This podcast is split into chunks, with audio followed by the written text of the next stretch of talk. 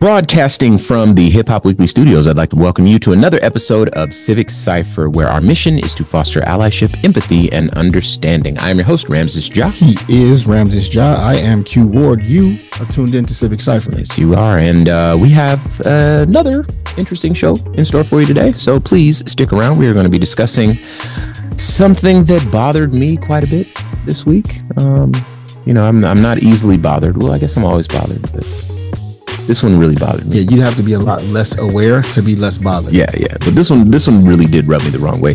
Um, there is a student, a black student, that was suspended over his locks, his hairstyle in Texas. And on this show, famously, I've really been uh, on top of stories like this, national stories where you know uh, people come under scrutiny for their hairstyle because you know, our hair grows different. And uh, I famously have a ton of hair. And so I feel like I kind of got to, you know, protect those that end up in the crosshairs there. Oh, that's fun. But yeah. So we're going to talk about that story and uh, the implications. And we're also going to talk about um,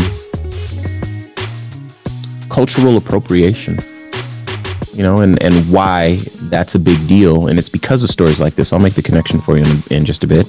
Um, we're also going to be talking about the Mr. Ronnie Long conviction. Uh, he was convicted and he had his conviction overturned after being in prison for 44 years. Uh, and they tried to say sorry with $750,000, which was insulting. And which uh, insane. Yeah, because 44 years is not worth that. But, you know, we have the whole story to tell and uh, I promise there it gets deep because uh, we're talking about wrongful convictions and rates and everything. So stay tuned for all of that and more. But first and foremost, like we always do at this time, let's discuss some ebony excellence. Shall we? We shall. You want to grab this one? This one's kind of fun. This week's ebony excellence, sponsored by Actively Black. There's greatness in our DNA. www.activelyblack.com. Uh, this story is from TMZ. George Clinton is forever etched in Hollywood history now. It's about time. Uh, he just got his star on the famous stretch of pavement with A-listers' names up and down the boulevard known as the Hollywood Walk of Fame. The mm. Funk legend was just honored with a star on the walk, and his Friday ceremony drew a huge crowd with an even bigger celebration. We're not kidding either. There was a massive swath of people lining the block to peep this. Of course, George commanded attention with his sparkling, colorful, and bedazzled outfit, um, shining from his shoes to his pants to his shirt to his jacket, all the way up yeah. to his headwear. Uh, this amazing icon is 82 years old and does not look it, trust me. Mm-hmm. Um, as you know, George has been leaving his mark on music since the 1960s. He was huge in the 1970s and had a rebirth recently in the Trolls movie franchise. Now, Home is finally getting his, now the homie, as they, as they stated it, is finally getting his due from La La Land with a certified star on the ground. Just a quick list of his band's hits Give Up the Funk, Flashlight, Aqua Boogie, "Atomic Dog, Can You Dig It? Can You Get to That? Mothership Connection, and we could go on for hours talking about George Clinton and P Funk hits. Um, so it's good to see him finally getting his recognition. Check out TMZ's gallery for more pictures. Shout out to George Clinton, man. Yeah, man. Truly got, timeless music. Yeah, I got a chance to see him in concert once, and uh, and shout out to the Parliament Fund. And, and if you're one of our younger listeners and you don't know who he is, he basically was the guy everybody on the West Coast sampled in the '90s. Absolutely. So, all right, so uh, first order of business.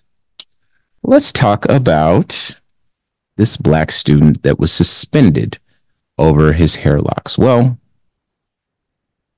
the reason that this um, this uh, story stood out to me is because the superintendent pushed back.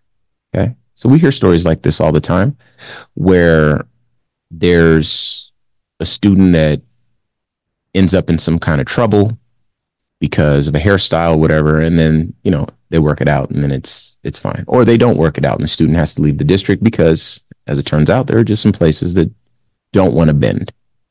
Um, in this instance, the principal pushed back.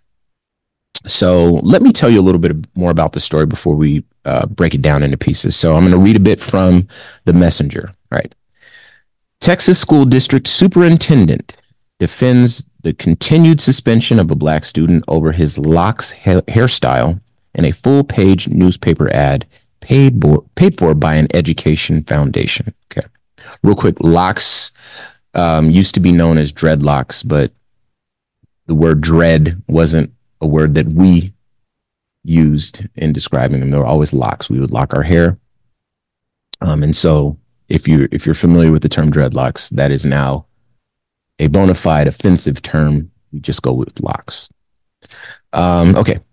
Darryl George has been suspended re- repeatedly by the Barber Hill Independent School District for his hair. The teen's family filed a federal civil rights lawsuit saying the punishment violates the Crown Act, an acronym for Create a Respectful and Open World for Natural Hair, which became law in Texas in September. We have actually covered the passing of the Crown Act on this show.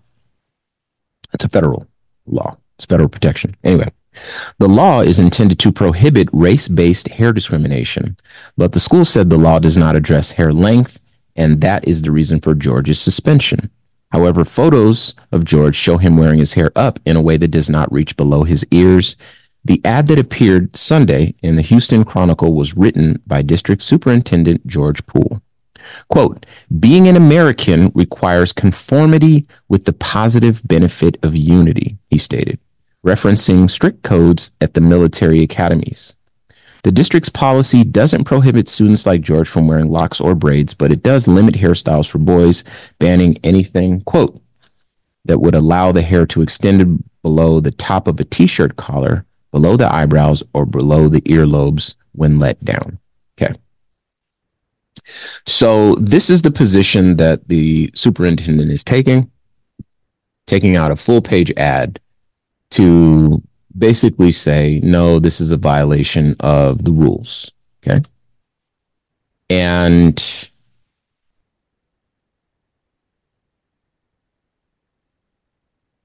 where I, where, how this hit me is uh, so hard to say this. Okay. When something is racist, we will say it's racist. Okay. When there's an example of racism, we'll say it's an example of racism. But I often worry that when we're talking to particularly non black listeners on this show, that if they cannot see the overt racism, then they might push back and say, oh, these guys are just calling everything racism. And that's why we need to have today's conversation. Okay. It is possible for a person to be racist, for racism to exist, and the person doing it either not know, uh, not intend for it to be racism or, or be, you know, uh, interpreted that way, or they might hide behind things like these these rules, these technicalities. I don't want to say rules because rules are rules. That's fair, but these technicalities, right? And then you start having these back and forths. As you know, Q, I've been kind of on our social media real heavy, and there's a lot of people that'll pick apart any facet of a conversation that they can sink their teeth into. And yet and still, wrong is wrong and right is right, right? So if they want to argue a little tiny point of an argument, it doesn't mean that the entire statement that I've made or that the the the, the right thing is not right anymore. Okay. The truth is the truth. It doesn't need to be perfect. It can just be the truth, right? And the right thing is the right thing. So here's where I have to just kind of lean into this. This is racism. Okay. And I respect that, you know, you may not see it that way, but racism requires a power dynamic. Okay. This superintendent has power in the equation. Okay. This isn't prejudice. Prejudice is just, I don't like you, you don't like me.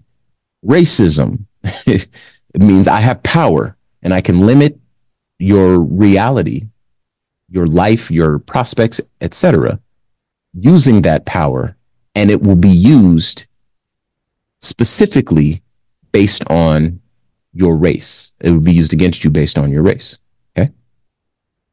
Now, briefly, I want to share something with you. Okay. Um, you might be looking for in in your racism. You might be looking for the N word. You might be looking for again the overt racism, but there are blind spots that exist in a lot of people's realities. Uh, one blind spot that existed for me, even for a long time, is that locks are a part of Rastafari, the Rastafari religion, right? So it is an expression of their faith, not unlike Sikh people. Okay. Uh, if, if for those unfamiliar with Sikh people, these are the people that will often wear their hair in turbans and they don't believe in cutting their hair. So they'll have long beards and long hair. The men and the women, they just do not cut their hair for their whole life. Right. And they are protected. Um, as a result, that's freedom of religion, right? But blind spots to people like the superintendent who may not have delved ever into any facet of black culture beyond I saw rap music videos when I was in college you know, because my friends watched them, may not be aware that the locking of your hair is a permanent commitment when you have hair like ours. If you have straight hair, you can unlock the hair. I've done it to an Asian woman. Shout out to April. She's married to Andre 3000 now.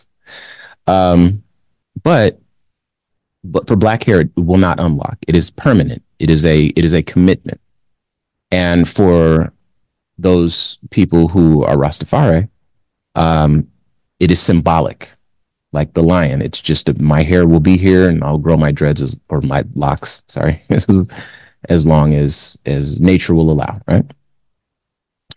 Um, so I wanted to make sure that I said that first.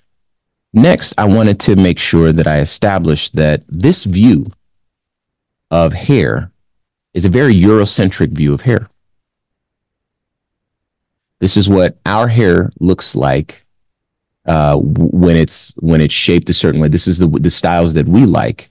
So you conform uh, to our hairstyles. Because he remember he said that um, what does he say? Being a, an American requires conformity. I love that statement because being an American requires conformity to what exactly? by who is an even better by question. who thank you thank you and let's be factual here if you get to decide what the conformity looks like that limits me if in fact my hair grows differently i cannot change the nature of my hair growth it just grows that way right and so we start to understand what racism is, even if there is no intentionality behind it. It is an, an act that is in and of itself racist, right? You have the power and you get to, to decide from your Eurocentric viewpoint what hairstyles are allowed. When my hair doesn't grow like yours, it cannot grow like yours. It your hair cannot grow like mine we are two different people. Being able know? to dictate what conformity means, right? Even. Right. Wow. That's that. That'd be like me saying, uh, "Your hair can only be brown or blonde." Me saying that, and then someone shows up with red hair, and me saying, "Your hair can only be brown or blonde." Conformity. Well, if your if your hair grows out of your head red, then there's probably something wrong with the rule. Okay. And if I impose that on you still, then there's your example of racism because I'm the one with the power, right? And there's no one listening that would say that's fair. Oh, yeah, well, if you decide that's the rules, then redheads can't, can't participate. No one would say that. Okay. Now, I know we're talking about hair length, and I and I talked about the hair length that that people that that lock their hair, the idea is for the hair to grow and locks is a protected style. The the very idea of it. The more interesting thing is that the language in this conformity or this rule states that it's a certain length when worn down, Mhm. a- an intentional stipulation Yeah. so that you cannot pin up, tie up, braid up, or lock up your hair So to avoid this us enforcing this very, very targeted rule on you. Right. Now flip this. Uh, you know, I, I will, we'll you know, if if you're able to get to our podcasting platforms, we'll have a picture of Darryl George up, um, so that you can see this beautiful young man and his hair. His hair is dope, right? Now, now to me, you know, that's not offensive. It's it looks amazing to be honest with you, but to someone with, let's say, white supremacist values, let's be fair and a Eurocentric, Eurocentric viewpoint, it might seem offensive. Okay.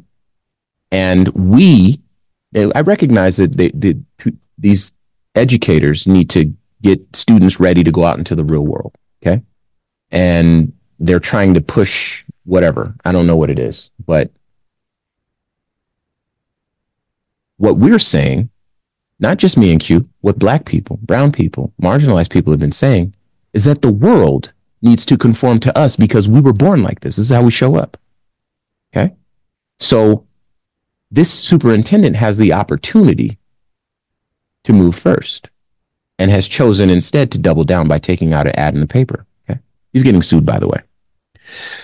Um, all right. Oh, I wanted to make this point too, because when he says that we have to conform, being American requires conformity it- Uh, with the effort going toward unity. Everybody has to conform except for one group. With the effort going towards unity, of course. Okay. So, the funniest thing about this statement, by far and away, is that he says being an American requires conformity. America, the land of the free. Being an American requires conformity. I'm going to say that again. America, the I land of the free. conformity was the entire reason that they broke away from Great Britain in the first place. Listen, man. I- You see, you see what I'm saying? So this is why to pray the way that they wanted to and live the way that they wanted Keep going. to and not be taxed without representation, Keep going. et cetera, et cetera, et cetera. All these unalienable rights reserved only for them, Mhm. which we have to continue to revisit. All of these things, man, listen, from Q. the Bill of Rights to the Constitution to all of these great freedoms that we are supposed to enjoy as citizens of this country, designed for, by, and to the benefit of a singular group throughout the entire history of this country, and it remains. Okay. Now, I I mentioned that I was going to talk about cultural appropriation. Okay. Let me see how I want to break this down for you. Okay. As you know, if or longtime listeners of the show, uh, if if you've listened to the show for some time, you know that I belong to some really far right, racist, uh, message boards on the internet. Um, the reason for that is that I need to know what racist Ku Klux Klan people. These are openly racist people. They say the most vile things about everybody, even their own, you know, people, other other white people. Um, it's a really hateful group. It's really sad that I have to be there, but I have to be there because I I need to know what these folks are talking about. Well, You don't They- have to be there. well, for, for the sake of the show, I I go there. I go don't there so you don't have to. think I got you no, trapped. no, no, no, no, no. I go there of this hate group. No, no, no. I go there for the benefit of the show and and and our listeners. But um, well, they send me the messages. But anyway, um, I remember a post being made about cultural appropriation in there. Like, why are black people always mad about cultural appropriation and native people? You can't wear native this and Asian costumes for Halloween, cultural appropriation. And then it showed a black woman with blonde hair and they're like trying to say that this is reverse cultural appropriation, right? Okay, don't don't let me let me make my point, Worst people ever to play Uno with. man. Listen, um, and I want to say that that's not the same as maybe white people with locks. Okay, now cultural appropriation is tricky because I do recognize and respect that there are some people who don't belong to a certain culture that want to celebrate that culture. Indeed, I, I mentioned there was an Asian woman who locked her hair and I helped her comb it out, right?